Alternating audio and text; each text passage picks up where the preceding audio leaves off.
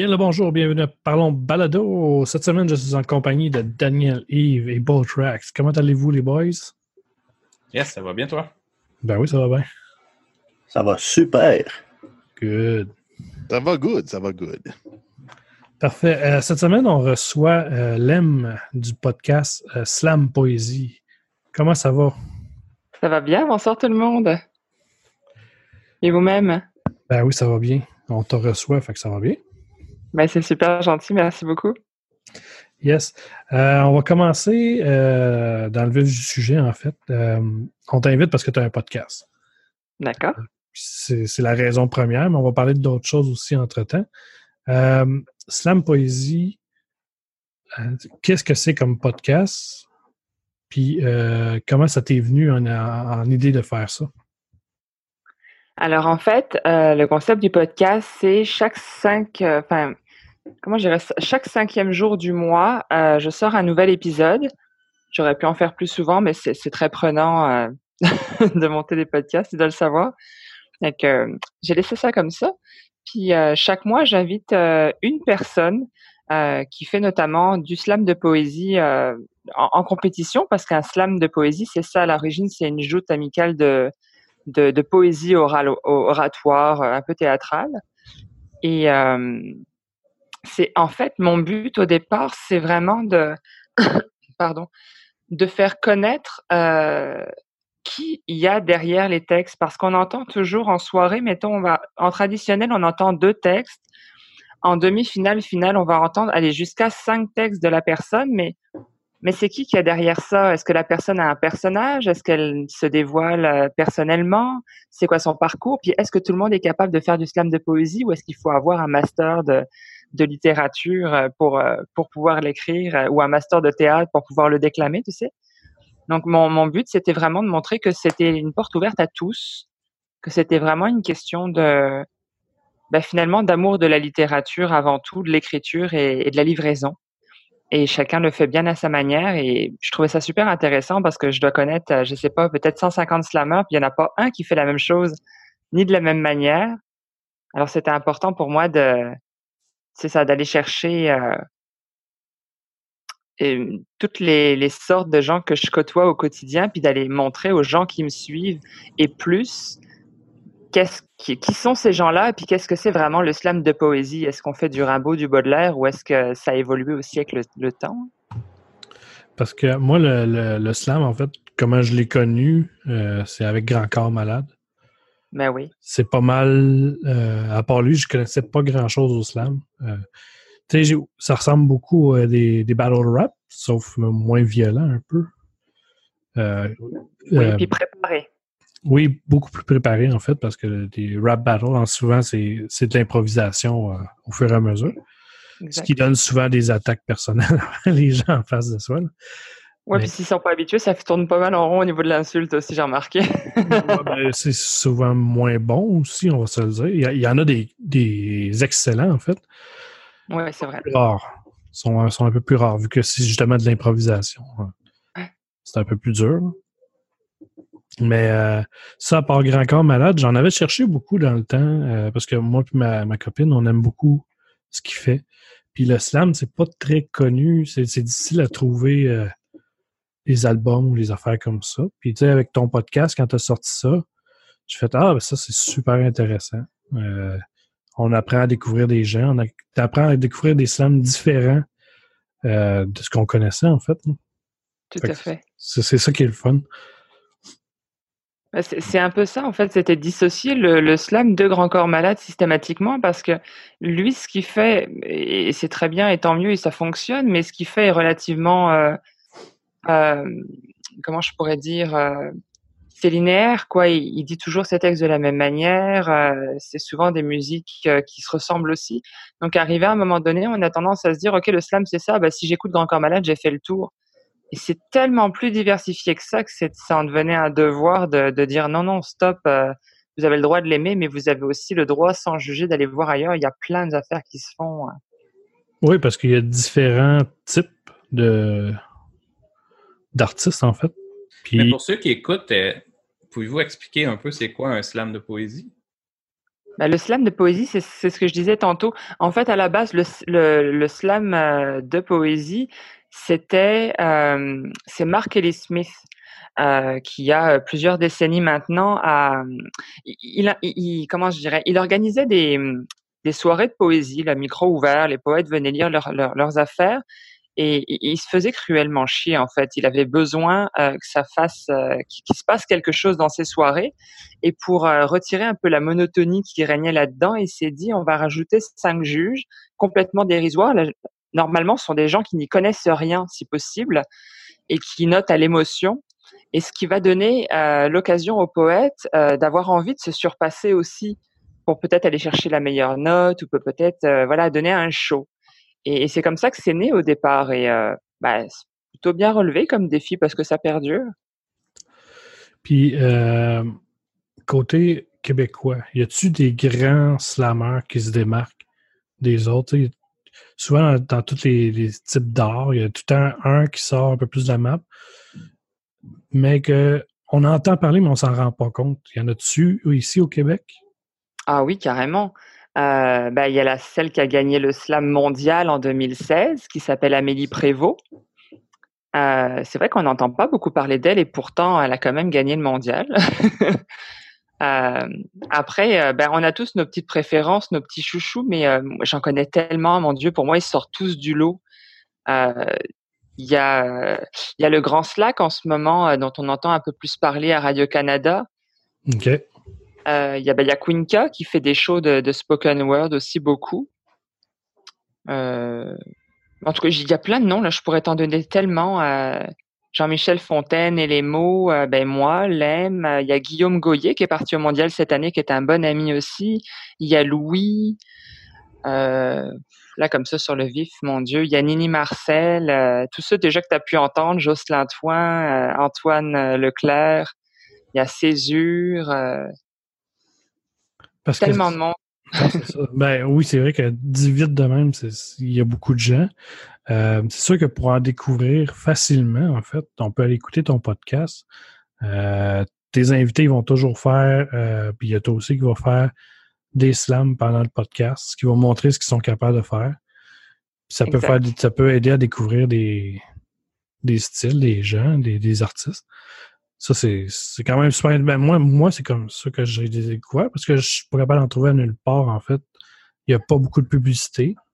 Euh, à- ben, j'écoute pas la radio, fait que je sais même pas s'il y en a qui passent à la radio, mais ça me surprendrait beaucoup. Parce que la radio, euh, ils passent toujours la même chose. Ouais, c'est vrai, j'en ai jamais entendu de slam à la radio. Euh, à la télévision, c'est extrêmement rare. T'en entendais un peu dans le temps, dans les années 90, début 2000, dans les films américains. Euh, Mhm. souvent, tu voyais sais, la personne, elle allait dans, dans des soirées de poésie, puis tu avais des slammers dedans. Souvent, on a- les gens en ont souvent entendu parler. Non, en, en- excusez-moi. Ils en ont souvent entendu, mais ils n'ont jamais euh, su c'était quoi, en fait. Parce que euh, le slam et la poésie, c'est très, très, très, très, très proche, là, en fait. là. Tout à fait. Mais c'est vrai que c'est une branche de la poésie. Je dirais que c'est un peu de la poésie très moderne, euh, dans le sens où, euh, voilà, c'est ce que je disais tout à l'heure, on a quitté Baudelaire, Rimbaud, etc. euh, on les renie pas, mais on est passé à quelque chose de plus accessible, de plus abordable à tous les niveaux aussi scolaires. Ça, c'est super important de le dire. Moi, je connais des, aut- des, des, des autistes qui font du slam, qui le font très bien. Hier, euh, je ne sais pas euh, de, de quoi elle était atteinte, la jeune femme, mais je suis allée au slam de Gatineau, à la finale justement euh, de Gatineau, qui amène euh, au, au slam régional. Et il y avait une femme aussi, euh, voilà, était en fauteuil roulant, elle s'exprimait pas de manière excellente à l'oral, mais ses poèmes étaient beaux. Puis euh, elle nous a fait son show comme tout le monde, c'était très très bien. Donc tout le monde peut en faire, c'est ça qui est bien. Oui, ben, il faut juste avoir de quoi dire. Ça, c'est la première des choses. Oh, quoi que des fois, non, ils ont rien à dire, mais ils le font pareil. C'est comme dans tout, hein. voilà. Il y a du monde qui ont rien à dire et qui ont fait des carrières mondiales en musique. là. exact, c'est pour ça que pas de jugement. C'est exactement ça. Euh, là, on a parlé un peu de ton podcast. J'aimerais ça savoir comment tu as découvert le monde du podcast. Mais par mon mari. Qui a, commandé, qui a commencé à écouter beaucoup d'humoristes. Euh, en fait, quand on est arrivé à Montréal il y a cinq ans, il m'a Mhm. dit on devrait écouter les humoristes parce que c'est le meilleur moyen de plonger dans le, dans le langage. Et j'ai dit, ben oui, c'est pas bête. Et moi, j'ai décroché au bout de 15 minutes, je comprenais rien, je m'ennuyais. Puis lui, il a, il a continué à en boire, en boire, en boire. Puis à un moment donné, euh, ben, il me faisait stresser parce que lui, il comprenait tout ce que tout le monde disait. Puis moi, j'arrivais encore à me planter dans le parc en disant, hey les gosses, on va manger. Fait qu'à un moment donné, il a fallu que je m'y mette aussi. Puis, euh, quand moi j'ai commencé à écouter les humoristes, lui était déjà passé en mode balado. Alors je me suis dit, bon, il a toujours une marge d'avance sur moi. C'est ça, un jour il m'a dit, mais tu sais, à force de faire des podcasts, des podcasts, il était toujours en train de... Parce qu'en en fait, j'animais des micros ouverts à l'époque, un peu partout. Mais ça me faisait déplacer, rentrer à des heures terribles le soir. Puis moi, mon seul but là-dedans, c'était de présenter des slammers, puis des gens à peu près de tous les arts. Le problème, c'est que dans ce genre de micro-là, les seules personnes qui se présentent, c'est les personnes qui veulent monter sur scène. Donc, le défi n'était pas relevé nécessairement parce que ben, on était encore en bande, on était en clic. Donc, ça m'intéressait pas. Moi, ce que je voulais, c'était que cette clique-là puisse sortir des gens qu'on connaissait pour accéder euh, ben, aux personnes qui sont curieuses comme toi et euh, qui, qui voulaient euh, découvrir ces gens-là. Et le podcast a apparu comme le meilleur compromis à ce moment-là. Ouais, ben en fait, c'est t'as une liberté. Tu peux aller chercher n'importe qui, n'importe où, en fait. C'est ça. C'est ça qui est intéressant. Puis justement, euh, c'est Michael Jbu, en fait. Euh, souvent, il y a beaucoup de nos auditeurs qui le connaissent. Il, est un, il est un peu euh, connu dans, le- dans la sphère du podcasting parce qu'il participe beaucoup aux discussions avec les gens. Euh, surtout avec Yann aussi. Il, a- il a jasé. Ouais, il adore Yann. Puis, euh, c'est quelqu'un qu'on apprécie énormément, en fait, dans le monde du podcasting parce qu'il est gentil. Il- C'est un Ouais. bon gars, c'est une bonne Il est personne. Il est très drôle. Puis, euh, il aide beaucoup les gens en parlant avec eux autres. Puis tout, Fait que c'est quelqu'un qu'on apprécie énormément. Il fait des super tableaux. Je voulais plugger ça en passant. hein. C'est vraiment cool ce qu'il fait. Euh, J'ai pas vu, fait que je peux pas te dire, mais euh, je vais aller voir ça. Je suis sûr qu'il a, a dû mettre ça sur sa page. Fait que, Ah, pour sûr. Yes. Il met des, il met des tableaux enchères par moment. C'est correct, ça. Il faut. Ouais. Il faut. Mais euh, là, t'as- tu nous as dit comment tu as découvert le podcasting. Euh, Qu'est-ce que tu écoutes dans le monde du podcast? Quel type de podcast? Alors là, c'est la question piège. Euh, je vais être très très honnête avec toi. Euh, quand je dis que je suis écrivain, euh, je parle de romans, je parle d'essais, je parle de poésie, de slam, puis là du coup de répétition parce que spectacle, etc. Euh, écouter des podcasts, ça reste le, ça reste mon point noir dans le sens où c'est oui, mais c'est quand que je vais faire ça? Parce que quand j'écris, je peux pas me permettre d'écouter quelqu'un parler, ça me dérange atrocement. Mais Oui. euh, mon mari m'a trouvé un, tu vois encore, c'est toujours lui hein, qui est à la base de mes belles trouvailles souvent. Euh, il m'a dit mais parce que maintenant tu fais beaucoup de routes pour aller aux soirées de slam notamment ou euh, au lancement de livres et tu pourrais comme écouter hors ligne tes podcasts. Et c'est ça là, il m'a montré une application que je pouvais télécharger. Fait que je suis sur la, la passe de changer mes mauvaises habitudes. Je vais pouvoir commencer à découvrir des choses. Mais j'en ai découvert un la semaine dernière qui s'appelle Catharsis. Oui. Euh, écoute, je suis tombée amoureuse de ce podcast-là. Ils m'ont, ils m'ont fait découvrir le Rwanda autrement à travers les yeux d'un artiste fantastique. Et, euh, et, et ce que j'adore en plus, c'est que leur prochain projet, là, euh, d'un de point de vue de podcasting, c'est, euh, c'est le Québec. Oui. Donc c'est fantastique. Oui, j'ai eu ça euh, hier, je crois, ou que- cette semaine. C'était super. C'est vraiment le fun, en fait. De, de faire découvrir des, le monde un peu partout par- à travers l'art et le podcast. Je trouve ça vraiment Ouais, puis ce qui est beau dans ce projet-là en plus, c'est que puis moi c'est vraiment ce qui m'a attiré en priorité, c'est que euh, ils ont ils ont un podcast tous les deux, Hugo et Alizé, mais elle, Alizé, est aussi une artiste photographe euh, extraordinaire. Puis euh, d'ailleurs, c'est elle qui a fait la photo qui va me servir, qui me sert actuellement sur mes réseaux sociaux, mon site internet, et qui va servir de couverture à mon prochain livre et d'affiche pour le spectacle. Elle fait vraiment des elle fait des photos extraordinaires et le podcast va être lié à une exposition photo en fait. Ah. Et tout ça va être matché euh, dans quelques mois. Là, il va, va faire le va faire une superbe œuvre et euh, je suis euh, là c'est le premier la première fois que je suis embêtée de pas être en France parce que je pourrais pas y assister. Ouais, ben, c'est sûrement une façon de le voir euh, sur Internet ou quelque chose, peut-être après, je sais pas. là. Moi, je sais pas, j'ai demandé de me faire une petite vidéo et de me l'envoyer sur, sur WeTransfer au pire. Ouais. Mais c'est- le fun des projets. Tu vois, c'est ça que euh, le podcast peut amener, que les gens se parlent de partout dans le monde. Mhm. Les gens collaborent ensemble. Euh, tu n'as même pas besoin de te déplacer, en fait, pour, pour collaborer avec quelqu'un. C'est c'est super intéressant. Exact. À part euh, Slam Poésie, as-tu d'autres idées de podcasts que tu aimerais faire ou c'est déjà pas mal? Ben, des idées, c'est jamais ça qui manque. Le souci, encore une fois, c'est le timing. Euh, parce que quand je suis pas en train d'écrire ou en train de répéter ou en show, je suis avec les enfants. mhm. Donc, c'est sûr que les choses se compliquent euh, assez rapidement. Mais euh, là, comme ça, si je devais faire un autre, un autre podcast, je ferais quelque chose d'un peu plus concis et de peut-être plus axé sur la, hum, sur la poésie, euh, la poésie écrite. Parce que je trouve pareil que les auteurs sont, sont pas entendus, sont beaucoup plus euh, mis en avant de par leurs écrits. Et euh, c'est pas toujours, euh, c'est pas toujours le reflet de qui ils sont. Et je trouve ça très, toujours très intéressant de savoir qui y a derrière euh, les choses qui sont publiques. Ouais, ben justement, c'est ton nom d'artiste, c'est Lem. Ouais. Euh, on aimerait ça te connaître un peu plus. On, on sait pour tes podcasts, ce que tu fais côté poésie et euh, animation. Euh, Qu'est-ce qui te passionne à part ces, ces trois euh, sujets-là? Y a-tu d'autres choses qui te passionnent dans, dans la vie, en fait? Passion. je voue un amour certain à la nature. D'une manière générale, je suis vraiment une amoureuse du vivant. Euh, Est-ce que c'est une passion? Je sais pas. Je pense que c'est plus viscéral que ça. Euh, sinon, une passion. euh, ben, j'aime beaucoup marcher. Après, c'est comme tout, faut trouver l'équilibre. J'aime manger aussi.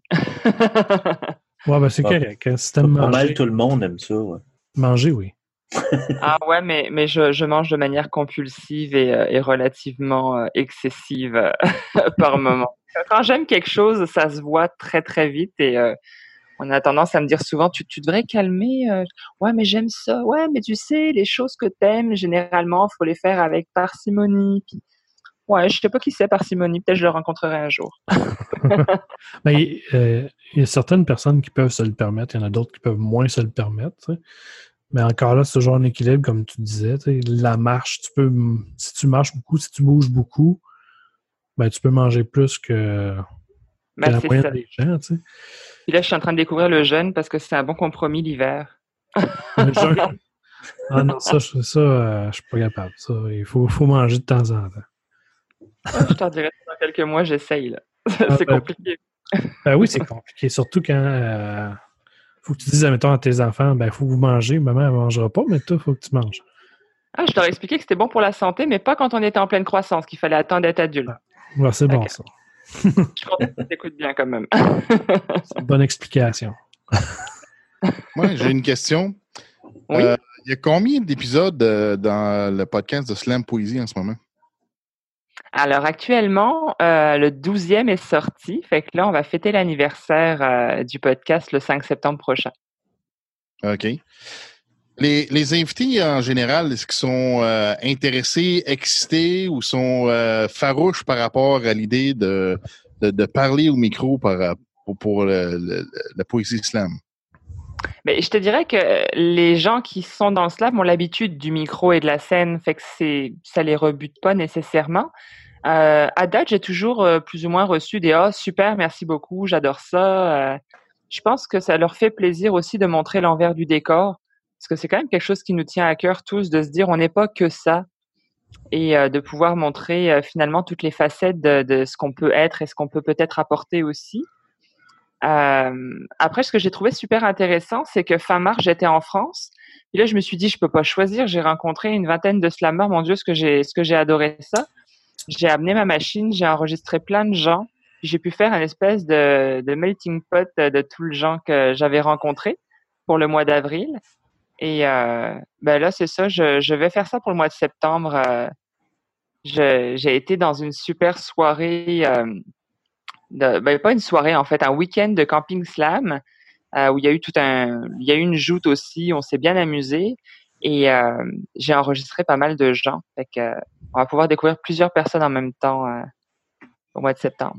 Mais du, tu disais du camping slam. Qu'est-ce que tu veux dire par là? C'est dans le fond un camping, une soirée de camping? Euh, ben, en fait, c'est euh, à la Valtrie. OK. Euh, comment ça s'appelle déjà? Mon Dieu. Euh, la Chasse-Galerie. OK. Il y a le Café culturel de la Chasse-Galerie qui ouvre ses portes à Jocelyn Toin, qui est l'initiateur de cet événement euh, depuis dix ans cette année. Et euh, le concept, c'est on arrive le vendredi, on plante une tente, il y a un petit sous-bois derrière leur parking euh, qu'ils ouvrent volontiers à tous les slammers pour euh, l'espace de, trois, de deux nuits, trois jours. On s'installe. Le soir, on a une première ronde. euh, là, cette année, on était 12 ou 13 slammers. En tout cas, on était full, on était beaucoup. Et euh, le samedi, ben, on s'amuse. Il y a un sport collectif. les enfants sont les bienvenus. Fait que là, tout le monde va à la piscine, euh, etc.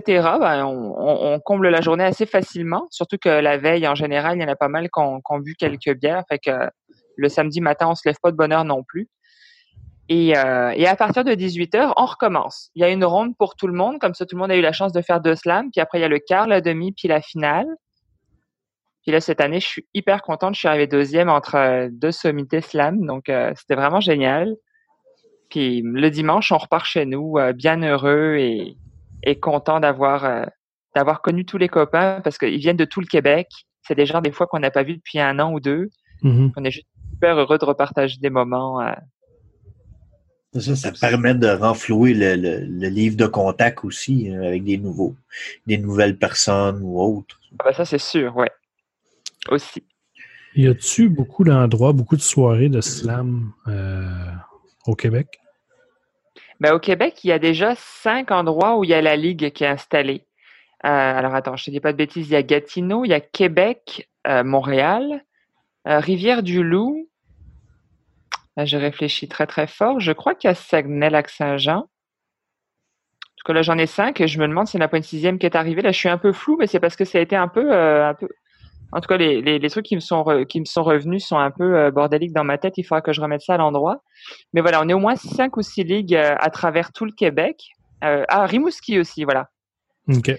qui est le slam de l'Est de, de- de l'Est du Québec. Donc, on sait pas où ça s'arrête. Comme on dit, on sait où ça commence, pas où ça se termine.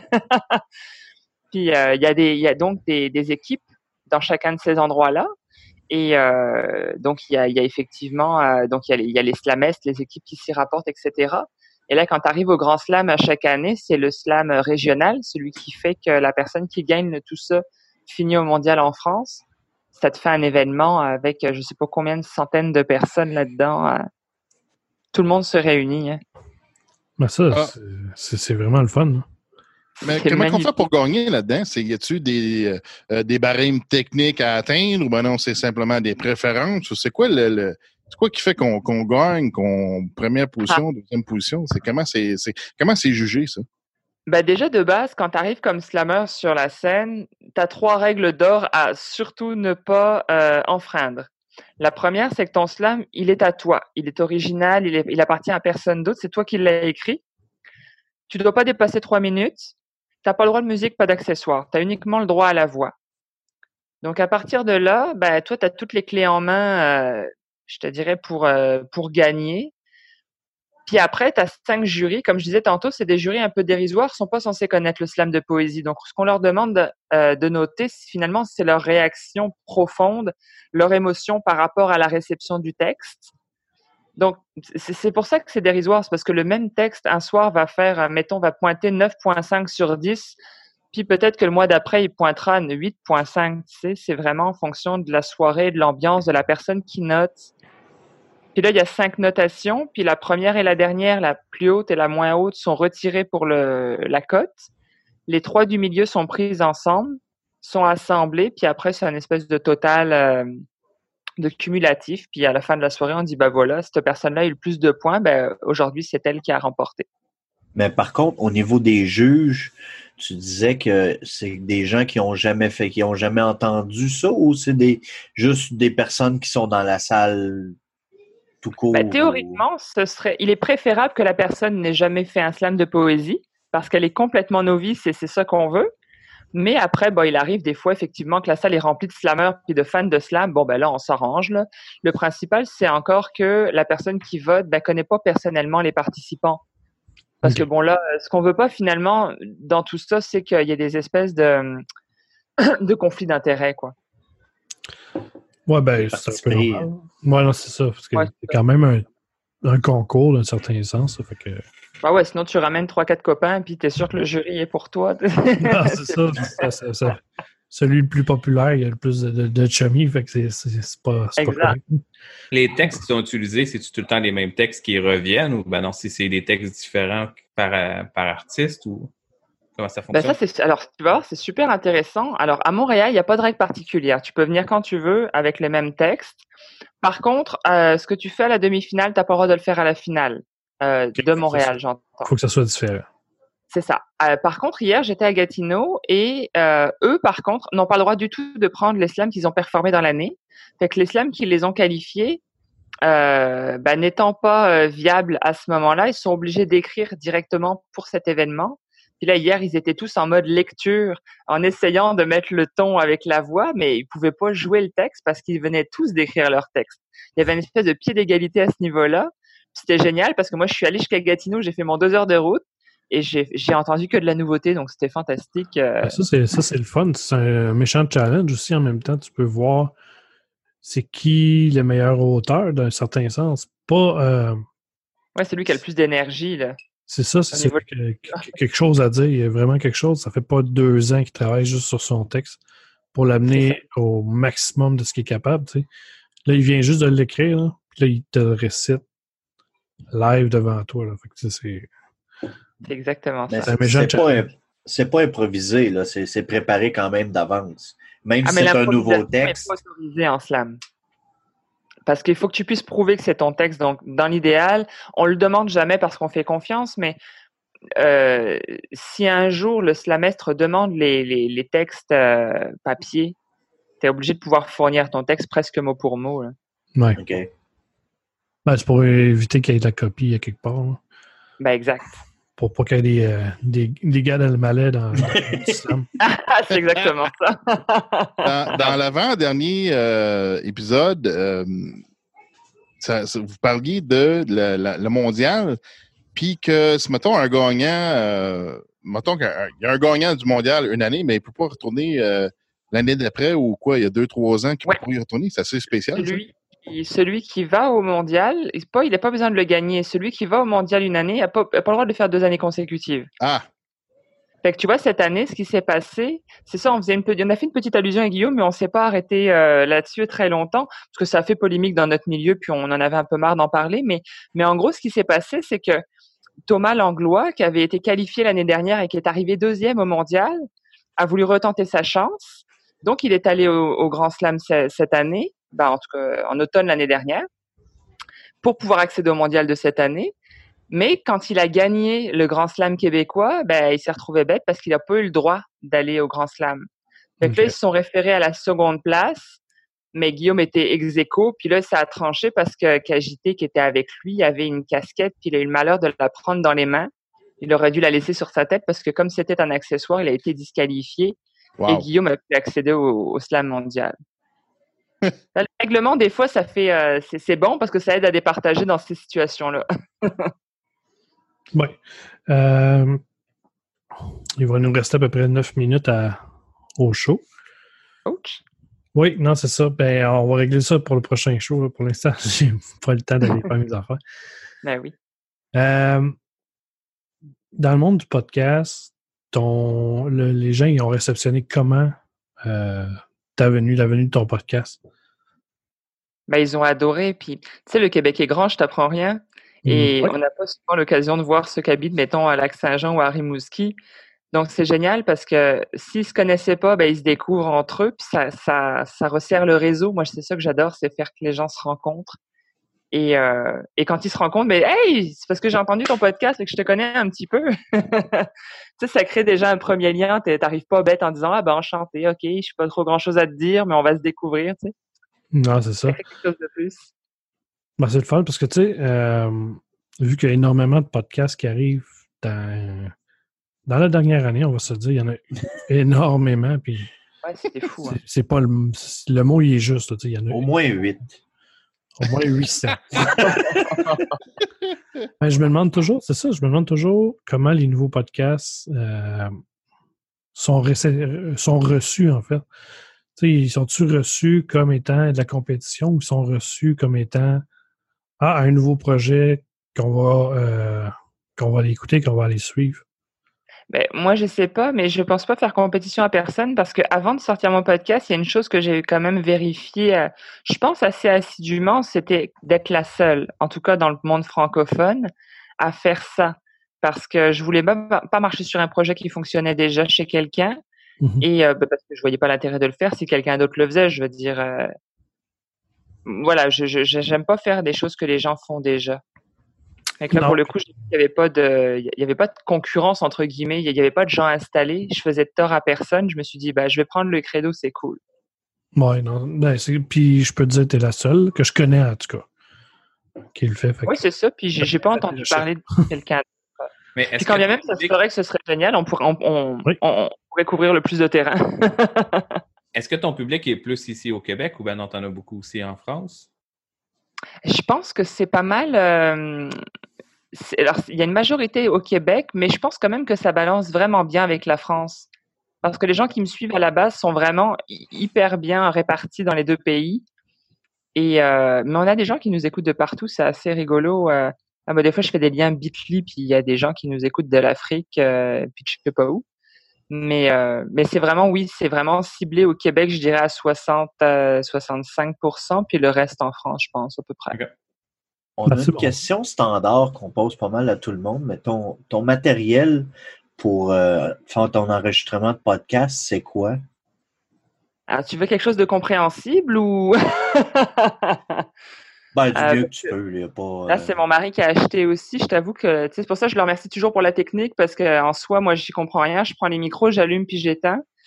Mais euh, j'ai une petite console, euh, c'est ça, sans prétention, euh, que je branche à mon Mac. J'ai des micros avec des pieds de micro de table, tu sais, les petits euh, trucs portatifs là. Ouais. Et euh, c'est pas mal ça. Je branche tout à mon Mac. Je nous enregistre sur Audacity. Puis après, je fais, euh, on fait un bref montage, on réajuste le son surtout. Puis on coupe les, les bêtises qui ont été dites. Puis, euh, non, je rigole. Je coupe souvent quand on s'est trompé ou quand la personne me dit Je suis allé un peu trop loin, est-ce qu'on peut couper ça Oui, on peut le faire. C'est- par respect d'un certain sens. hein. Oui, oui, ben c'est parce que tu sais, on, on se sent bien, on est dans mon canapé, dans mon salon. Ouais. Donc, on se comprend qu'à un moment donné, on se sent très, très bien. Et puis, des fois, on se dit, oups, cette partie-là de ma vie, j'ai peut-être pas nécessairement envie de la rendre publique tout de suite. Il n'y a pas de problème. On s'arrange. Ah, c'est ça. Puis en même temps, nous autres, on coupe rien, mais c'est déjà arrivé par le passé que quelqu'un m'a dit Tu peux-tu juste enlever un petit bout? Juste- Il y a quelque chose que. Tu sais, que c'est- personnel. là, fait que, des fois- Exact. Des fois, le monde s'oublie un peu, là, un numéro de téléphone, quelque chose. Mais Ah, puis même souvent sans filtre. Bon, ça va qu'au podcast, je dois avouer que j'ai pas encore fuité trop, mais je suis quelqu'un qui a pas de filtre. Fait que si mon invité se met à me lancer dans des affaires, euh, que ce soit dégueulasse, tabou et compagnie, je vais embarquer tout de suite. Je vais pas me poser la question. Puis c'est après coup, je vais dire, oh shit. Ça sert à ça, les logiciels de montage. exactement. Mais quand t'es je live, me- c'est plus difficile. ouais, exact. Comme à soir, là, on est live. Ça va, tu m'as pas encore euh, lancé dans des trucs bizarres. Non, ben, c'est pas mon habitude, en fait. En général, j'essaie de garder les gens euh, à l'aise. Le plus Ouais. possible. Puis, euh, mais dans la vraie vie, des fois, je sors des affaires bizarres. là. Moi, j'ai hâte de te rencontrer. Mais euh, là, j'aimerais ça que tu. Là, il nous reste trois minutes environ. J'aimerais ça que tu nous dises où est-ce qu'on peut trouver tes, tes différents projets. Alors en fait, tout est réuni au possible euh, en temps réel sur mon site lemofficiel.com, lem officiel au singulier.com. Euh, Il y a les podcasts, a les chroniques que je fais à Radio Canal M euh, tous les 15 jours. J'y mets mes dates de spectacle. Là, ben, pour le coup, c'est mon premier gros spectacle d'une heure qui va sortir, euh, qui va être disponible le 19 septembre à Cowansville, à l'Archipel, puis le 23 novembre au Passeur à Saint-Hilaire. C'est des petits cafés-restaurants super sympas. Puis Mhm. après, j'ai un gros projet, mais là, j'ose pas trop en parler parce que je voudrais mettre d'abord le- l'explicatif euh, clair et concis. Parce que là, ce serait, ça prendrait plus que trois minutes.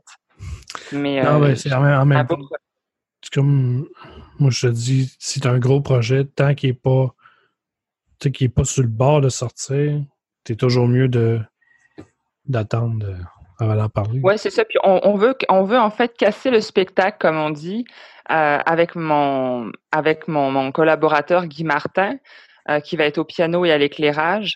On veut casser le spectacle et après se dire, OK, comment ça va se passer? Parce que c'est vraiment très conceptuel ce qu'on veut faire. On veut sortir des salles de spectacle habituelles, en fait. Mhm. Et, euh, là, on se dit, OK, mais quand on va sortir le truc, faut qu'on soit sûr de notre shot. Puis on est, 80 on est 80% sûr, mais là, il y a toujours une marge d'erreur où on va vérifier déjà comment ça se passe dans une petite salle restaurant. Puis ensuite, on, on ira plus loin, mais on l'annoncera euh, fin novembre, gros maximum début décembre. euh, Ok, ben, tu- à tu- moins que je suive ce que mon mari m'a dit. Il m'a dit pas avant janvier, parce que là, tu aurais d'autres trucs à faire. Ben ça. ben, tu nous en parleras, on te fera un peu de pub euh, comme on peut, là, si tu veux. Ah ben, ça fera plaisir, oui. Yes.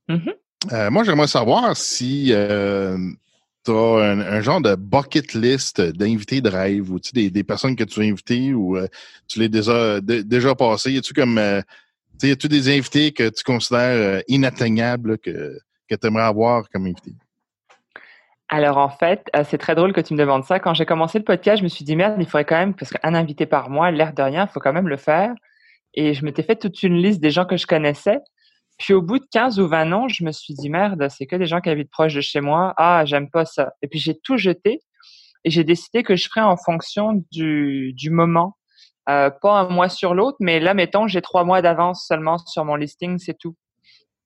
Parce que euh, parce que je trouvais ça dommage, parce que sinon, ça voudrait dire que tous les Montréalais auraient eu leur podcast dans l'année, puis là, j'aurais pas pu inviter du monde d'ailleurs. Donc ça, je me suis refusée, aussi bien que je me suis refusée euh, à me dire, OK, je vais inviter des vedettes ou je vais inviter euh, des gens qui ont tout le temps la tête d'affiche. Je veux juste inviter des gens parce que ces gens-là me, T'intéresse. me- m'intéressent. Ben, c'est pas tant, c'est même pas ce terme-là, c'est juste euh, me rendre curieuse. Donc, il y en a certains que je connaissais, je savais qu'ils allaient faire des bons podcasts, puis ça m'a permis de démarrer. Je suis bien contente, je les remercie très fort. Puis là, euh, il y avait quelqu'un que je commence à beaucoup apprécier parce que je l'ai vu euh, plusieurs fois lors d'événements. Euh, c'est David Goudreau. Puis là, pour le coup, c'est la personne ben, qui, qui pogne bien dans le monde, pas nécessairement du slam. Ben, lui, il a gagné le mondial il y a quelques années. Mais là, il n'est pas tant rattaché au slam qu'à la littérature. Il a une trilogie qui cartonne, puis là, il a un lancement d'un nouveau roman euh, qui sort euh, à la- au milieu du mois, là, de septembre. Et, euh, mais l'air de rien, il vient du milieu du slam de poésie. Et j'étais très intriguée de l'inviter. Puis il m'a dit oui pour enregistrer. Donc à la fin de l'année, on, on pourra profiter de le découvrir à son tour. Ah, ça, c'est le fun, toi. Ouais. T'as-tu, à un moment donné, le goût de d'inviter des gens qui sont pas nécessairement du monde du slam pour leur faire découvrir justement ce monde-là? Alors c'est très drôle. Euh, il y a quelques jours, quelqu'un m'a dit, je sais plus qui, mon Dieu, qui m'a dit, ce serait super intéressant si tu invitais des spectateurs de slam pour avoir leur retour à eux. Et, euh, et là, je me suis dit, tiens, euh, pourquoi pas? Donc l'idée fait son petit bonhomme de chemin. Moi, je voulais élargir un petit peu plus à la poésie en général parce que je connais des poètes qui lisent très bien mais qui ne font pas de slam. Mhm. Et là, pourquoi pas effectivement peut-être un jour inviter euh, un public ou deux, euh, bah, une personne ou deux du public. Euh, c'est ça pour euh, pour peut-être avoir des points de vue aussi de, de l'autre côté de la barrière. Bah, barrière en plus, il n'y a pas vraiment de barrière, là, mais de l'autre côté du stage, par exemple. il est rigolo, ton petit. Excusez-moi, euh, il y a- j'ai un petit clown avec moi. Est-ce qu'il y a des personnes qui font juste comme faire l'écriture puis qu'il y a d'autres personnes qui font la présentation ou ben non, si t'écris, c'est toi qui vas faire le, le delivery du texte? Ah bah écoute, la, la règle de slam est à mon sens plutôt claire. C'est un texte qui doit être de son auteur et l'auteur doit délivrer le texte. Donc, Mm. Fait que tu peux pas avoir de Voilà. scripteur de, de slam, en fait. ben non, normalement. Mais c'est pas le but. Si tu as un scripteur à ce compte-là, tu fais pas de slam, euh, tu deviens un chanteur. Non, non, mais tu ouais, non. non, mais c'est un point, là, mais. euh, Mettre genre deux, trois auteurs pour écrire un texte ou ben non, si c'est vraiment comme exclusif à l'auteur, faut que ce soit vraiment l'auteur qui le fasse tout seul puis qui, qui va le présenter. Ben, il y a des coécritures, puis il y a des slams d'équipe aussi. Ça, ça se fait. Ok. Euh, mais, mais encore une fois, l'équipe qui va aller présenter le slam, c'est l'équipe qui l'a écrit. Donc, ça se fait, par exemple, euh, trois qui vont présenter en même temps? Ouais, ouais, ça Ah, arrive. J'ai déjà vu, euh, mettons, là, à l'école, euh, j'ai été jury pour le, un slam euh, à Montréal-Nord et euh, c'est- ils étaient par euh, ils étaient par deux, par trois ou par cinq. Donc, ouais, ouais, ça se fait. C'était relativement intéressant d'ailleurs. Il y a des choses assez originales qui sortent des slams d'équipe. T'en as-tu déjà fait? Ouais, moi, j'ai coécrit euh, une fois en tout cas où ça a donné quelque chose qui est officiel aujourd'hui avec Louis. Euh, on, a, on a écrit quelque chose sur la surconsommation. euh, ça nous tenait vraiment à cœur. Puis après, euh, j'ai commencé avec quelques-uns, mais bon, bah après le, le monde, euh, je sais pas, on finit pas nécessairement. Peut-être que nos plannings sont pas nécessairement euh, euh, synchronisés ou je sais pas. Bah, moi, je cours pas après ça non plus. euh, moi, le principal, c'est que quand un projet se met en place, c'est qu'il se termine. Après, si c'est une bribe de quelque chose qui n'a pas nécessairement donné à un projet euh, fixe, euh, que ce soit par la parole ou par l'écrit, je ne cherche pas non plus à pousser parce que je fais partie de ceux qui croient que la vie met les choses en place là où elles doivent être et je force pas les choses. Je force plus les choses, pour être plus exact. Puis après avoir fait ton texte, mettons ton slam, est-ce que tu vas réutiliser ce texte-là, genre pour faire un recueil ou un livre, ou ben non, si c'est vraiment comme OK, je l'ai fait, je l'ai présenté, ça fait celui-là, il est brûlé, je m'en servirai plus. Euh, alors, assez rigolo. Ben, Il y en a plein qui disent que le slam doit être que oral et s'en tiennent à ça. Et euh, moi, je fais partie de ceux qui pensent que le slam est un- une branche de la poésie. Et pour moi, la poésie, c'est vraiment un arbre à plusieurs branches. Puis autant il va y avoir la prose, la micropoésie, le haïku, le slam, etc. Et, et cette branche-là, elle, elle peut être fertile aussi à l'écrit dans le sens où, tu sais, quand tu es un, un spectateur, tu prends trois minutes d'émotion en pleine face, tu te rappelles pas de tout, mais tu sais que tu as très envie de savoir ce qui a été dit parce que tu te rappelles que tu l'as ressenti, puis tu veux savoir pourquoi tu l'as ressenti. Donc la première année, j'avais écrit 40 slams quand j'ai découvert ce que c'était. Et là, je me suis dit, mon Dieu, je peux pas les jeter à la poubelle, je vais en faire un livre. Donc, je me suis auto-édité parce que j'étais très pressée, puis je voulais absolument montrer ça. Et c'est très bien vendu, je le vois encore aujourd'hui, c'est assez hallucinant. Puis là, je me suis dit, euh, ben, mon spectacle sort à la fin du mois, mais je peux pas laisser mon public comme ça, euh, juste avec un spectacle. C'est toujours... euh, je suis en train de monter un livre, en fait, un petit bouquin qui va comporter les textes du spectacle. Parce que j'ai des projets avec les éditeurs, j'attends des réponses, des, des, des, des, des retours voilà, de, de postulats, mais, euh, mais en attendant, je peux pas me retenir, j'ai besoin que ça vive encore.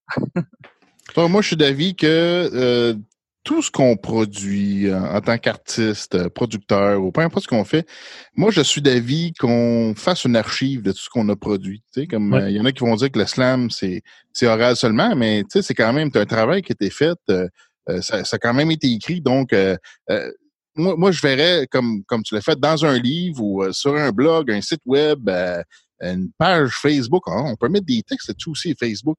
Euh, fait que c'est ça. Moi, j'ai, moi, je, moi, je, euh, je suggère à tous les artistes de faire une archive de tout ce qu'ils ont produit. Euh, D'ailleurs, moi, j'ai, c'est ça que j'ai fait avec mon site là, il y a euh, un an ou deux. Là, j'ai, j'ai tout récupéré tout ce que j'ai fait depuis, depuis Wow. que j'ai commencé à faire des podcasts, euh, les participations, euh, mes propres productions, ou des choses comme ça, des montages. Donc, euh, c'est ça, c'est, c'est, ça, ça fait comme un CV, ça fait comme un, un portfolio aussi, hein, que les gens peuvent Ah aller oui. consulter. Puis, euh, euh, puis en même temps, ça montre, euh, exemple, si on voit des textes qui ont été écrits euh, il y a cinq ans, il y a dix ans, euh, tu sais, on, on, peut, on peut suivre une évolution en regardant les vieux textes comparés aux nouveaux textes, des choses comme ça. Tu sais, Puis, tu sais, dépendamment des personnes, ça peut être plus ou moins intéressant. Donc, euh, moi, c'est ça. Moi, Eh c'est oui. plus le principe d'avoir une, une archive euh, comme un CV puis un portfolio en même temps. Bon, mais en même Mais je temps. te dirais, c'est- tu sais, excuse-moi. Ah non, vas-y. Non, mais je je te dirais en fait que, ben, je- comme je disais tantôt, moi, je, je fais rarement comme tout le monde. Je n'aime pas vraiment ça rentrer dans les, dans les boîtes. Mais euh, ce qui se fait plus couramment que le livre en matière de slam, c'est le clip, le clip vidéo. Alors, euh, c'est pas rare qu'un slammer qui fait ça depuis quelques années et sa chaîne YouTube, son, ses petits clips vidéo référencés dans des playlists. Allô bonhomme. et euh, et c'est ça, ben moi, en l'occurrence, sur mon site, j'ai trois vidéos actuellement. Et euh, j'en connais quelques-uns qui en ont euh, 3, 4, 5, 6. Là. Souvent, c'est des belles productions en plus. euh, c'est vraiment bien fait. Moi, non, c'est ça, parce qu'il veut pas la création, il faut la garder à quelque part. là. Bah oui, c'est clair. Non, que puis on tient marques, nos slams, tu sais, quand ça, quand c'est des slams qui tournent depuis un moment en plus, on y tient de plus en plus. Je veux dire, c'est c'est quelque chose, c'est un peu notre marque de fabrique, ça nous colle à la peau. Et qu'on Ouais. veut pas renier cette partie de notre identité-là, on veut la conserver quelque part justement pour pouvoir s'y référer plus tard ou, ou pour pouvoir simplement dire, regarde, c'est ça que je fais. Euh, Quand tu te présentes à un festival, qu'on te demande des vidéos, bah, tu es content d'avoir un ou deux clips parce que si tu personne qui t'a pris une belle vidéo euh, en live, tu les petits trucs au cellulaire, ça va deux minutes, mais l'image est dégueulasse. Euh, t'as pas grande chance d'aller faire, euh, je sais pas, moi, ma première place des arts avec ça. Alors que si tu as un joli clip, ben là déjà, euh, tu te sens un peu moins niaiseux quand tu fais ton dossier de presse. Pour euh, me présenter un peu à- au monde, c'est quoi un slam? Tu serais pensé que tu pourrais nous faire euh, quelques couplets? ah, Vite sur, sur chose de même, c'est. Je sais pas si tu, tu peux nous le faire. bah oui, oui, j'en ai plein. Euh, ben disons que les slams en général que je fais font partie d'un vécu euh, assez dramatique. Fait que là, je voudrais pas péter l'ambiance. Euh, Non, non, non, ben, non, non, mais juste pour que les gens comprennent un peu c'est quoi, parce qu'on parle de slam depuis tantôt. Euh, pour, juste pour le- que le monde comprenne un peu l'essence du slam. Ouais. Ben, en fait, il y a des slams qui sont plus à base de jeux de mots. Il y a des gens qui vont prendre un champ lexical puis qui vont le caler dans une histoire. Euh, il y en a qui vont aimer la rime, il y en a qui vont aimer le texte complètement libre. Euh, moi, je suis quelqu'un qui va beaucoup. J'adore les alexandrins. Je suis une fanatique d'alexandrins. Mais quand j'écris librement, j'aime ça faire des, des rapports de consonance pour, pour rappeler voilà que c'est quand même un style d'écriture assez euh, assez particulier. Puis j'aime ça euh, mettre la langue en avant. Puis euh, ben, j'en ai un qui qui va me servir là justement que je viens d'envoyer pour une compétition France-Québec euh, pour la finale qui s'appelle Lem parce que je me suis appelé longtemps Mel Bué. Tout le monde me connaissait sous ce nom-là depuis trois ans et demi. Puis en janvier, j'ai décidé de changer ça euh, parce que Mel, ben c'est ça, c'est mon prénom de naissance, c'est mon prénom d'épouse, de maman. Puis j'avais le goût que ça que ça aille ailleurs, mais sans m'éloigner de qui je suis aussi. Puis euh, dans ce texte-là, je- j'explique euh, pourquoi l'aime. Parce que mélanos, ben, en grec, ça veut dire couleur noire. Puis je suis pas d'accord avec ça. Mon passé est noir, mais mon présent, lui, il est pas, pas négatif du tout. Alors, c'est ça. J'ai inversé. Je fais partie des gens qui viennent du ghetto. On parle verlan chez moi. Puis j'avais un petit hommage à rendre à mon, à mon lieu de naissance aussi. Puis ça commence comme ceci. Euh, merde, je sais plus. Attends. Euh, attends, bouge pas.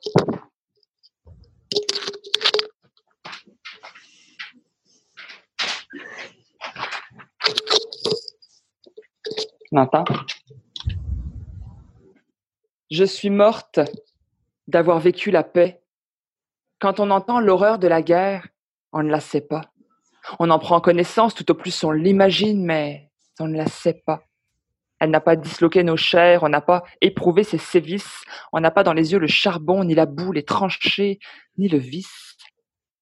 Mon histoire est une guerre en uniforme de paix, une histoire de survie où la triche règne, où mes friches saignent, où les chiches craignent qu'on découvre qu'ils baignent dans la haine de l'amour. Je te raconte ma paix, je te raconte ma peste, ce virus pustulant sous le derme, s'agrippant comme un germe à tout ce qui tente à respirer.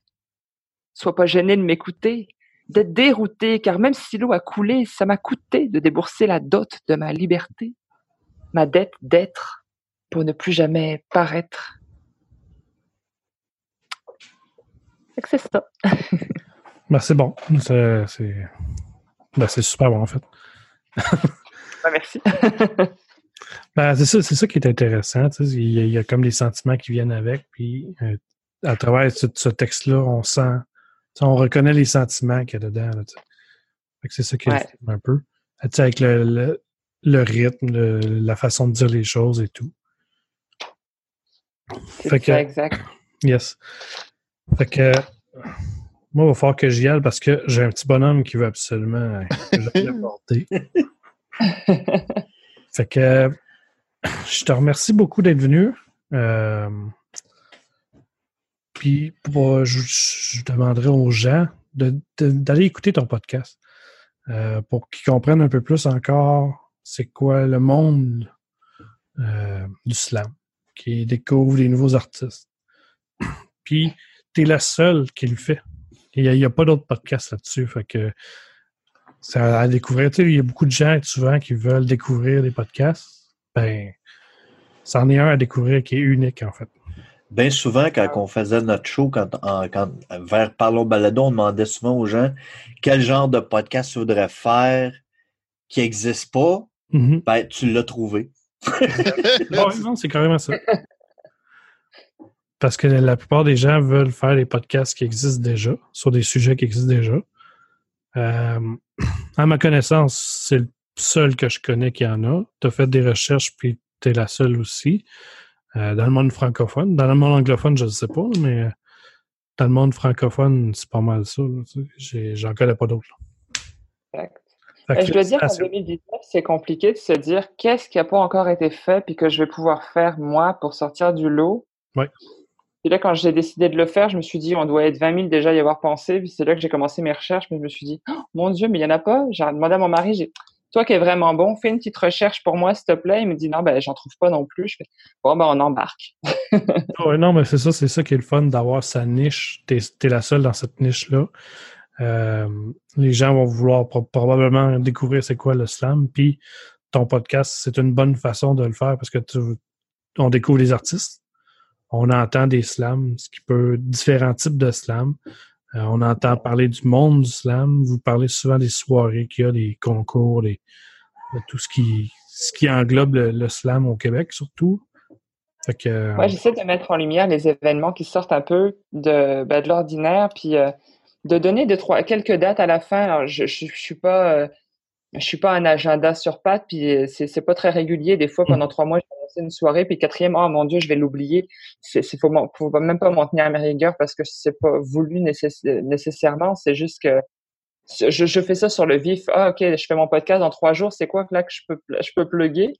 Puis je, je manque jamais de dire, et allez voir sur le site La Poésie Partout parce que eux, par exemple, ils n'en oublieront aucun. Puis, c'est l'annuaire qui va comme rattraper le coup de tous mes petits oublis ou parce que je peux pas passer une demi-heure, trois quarts d'heure à la fin du podcast à annoncer toutes les dates au Québec entier? hein. Non, ben à un moment donné, en même temps, tu passerais ta- ton, le long de ton podcast à faire ça, puis le monde il décrocherait probablement. Ouais, c'est ça. Fait que euh, bah, j'en donne quelques-unes, celles qui pop sur le moment ou celles qui ont vraiment le, le côté très original comme Slam Boré, où j'en ai parlé pendant deux, trois mois. Je tenais, je trouvais ça important parce que le monde qui écoute, ben, il peut se dire Ah ben là, j'embarque, je vais aller m'inscrire, mais il va peut-être pas écouter ça tous les mois, c'est peut-être le premier qui l'écoute. Mhm. Ça peut peut-être être une personne en plus qui s'inscrit puis qui vient nous découvrir. Alors. Yes. Fait que euh, nous autres, on va se laisser pour aujourd'hui. Je, je te remercie beaucoup d'être venu nous jaser, nous expliquer ton, ton podcast. ben, merci de m'avoir reçu, c'est vraiment super. Puis si tu as des choses à publier, des, si tu veux de la publicité à un moment donné, tu as juste à nous faire signe. On va, on va t'aider à partager tes, tes trucs pour ton podcast. Ben, merci beaucoup, c'est vraiment très apprécié. Ben, ça fait plaisir. Puis, euh, ben, merci les boys, euh, Yves, Daniel et Beau Tracks d'être venus euh, jaser avec nous ce soir. C'était un plaisir. merci tout le monde. Ben, ça fait plaisir pour nous. Euh, on veut faire découvrir des, des artistes du podcast. Fait que, que tu sois venu, ça nous a fait grand plaisir. Yeah. On Fait que, euh, ça. oui. Fait que, ben, merci tout le monde. Bonne écoute euh, et euh, à la prochaine pour podcast. Bye.